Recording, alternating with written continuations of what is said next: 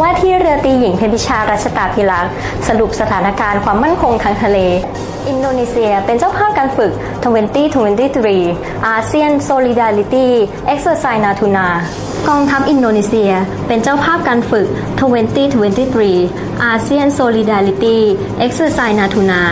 ระหว่าง 19 ถึง 23 กันยายน 2566 ที่เมืองบาตัม เกาะเรียว น่านน้ำเกาะนาทูนา ใกล้กับทะเลจีนใต้ การฝึกดังกล่าวมีขึ้นเป็นครั้งแรก โดยมีติมอร์เลสเตเข้าร่วม ในฐานะผู้สังเกตการ การฝึกในครั้งนี้มีวัตถุประสงค์ เพื่อเสริมสร้างความร่วมมือ ด้านการให้ความช่วยเหลือทางมนุษยธรรม และบรรเทาภัยพิบัติ การลาดตระเวนร่วม เพื่อรักษาความมั่นคงทางทะเล การส่งกับสายแพทย์ การค้นหาและช่วยเหลือ โดยกำลังทางเรือที่เข้าร่วมการฝึกประกอบด้วยเรือคอเวต RSS v i g e l ของกองทัพเรือสิงคโปร์เรือตรวจการไกลฝั่ง KD เตรังกานู ของกองทัพเรือมาเลเซีย เรือตรวจการไกลฝั่ง KDB ดารูนเอซานของกองทัพเรือบูไน เรือพยาบาล KRI ดรรจิมาน เวดิโอดินินกรัด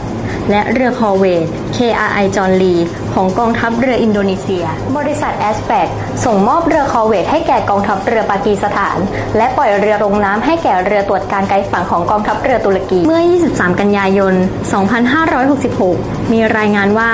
บริษัทแอสแฟกซึ่งเป็นรัฐวิสาหกิจ ภายใต้การกำกับดูแลของกระทรวงกลาโหมตุรกี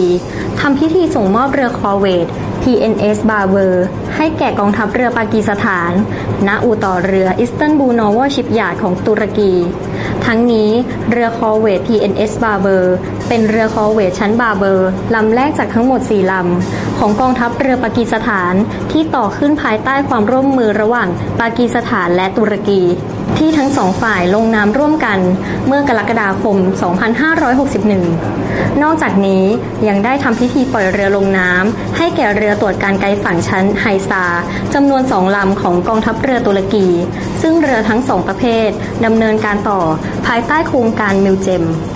รัฐมนตรีว่าการกระทรวงการต่างประเทศกลุ่มควอดคัดค้านความพยายามของจีน ในการเปลี่ยนแปลงสถานภาพปัจจุบันแต่เพียงฝ่ายเดียว รัฐมนตรีว่าการกระทรวงการต่างประเทศกลุ่มควอดออกแถลงการณ์ร่วม ภายหลังการหารือนอกรอบ การประชุมสมัชชาสหประชาชาติ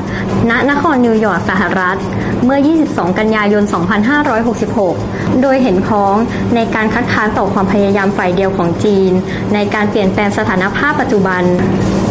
ในน่านน้ำที่จีนอ้างสิทธิ์ตลอดจนยืนยันถึงการเสริมสร้างความร่วมมือในภูมิภาคอินโดแปซิฟิกที่เสรีและเปิดกว้าง ขณะเดียวกัน ยังได้ประนามการยิงขีปนาวุธของเกาหลีเหนือ รวมทั้งเรียกร้องให้สมาชิกสหประชาชาติปฏิบัติตามมติของคณะมนตรีความมั่นคงแห่งสหประชาชาติ ว่าด้วยการห้ามจัดหาอาวุธ จากเกาหลีเหนือ ซึ่งสะท้อนถึงการกล่าวเตือนรัสเซียอย่างมีนัยสำคัญ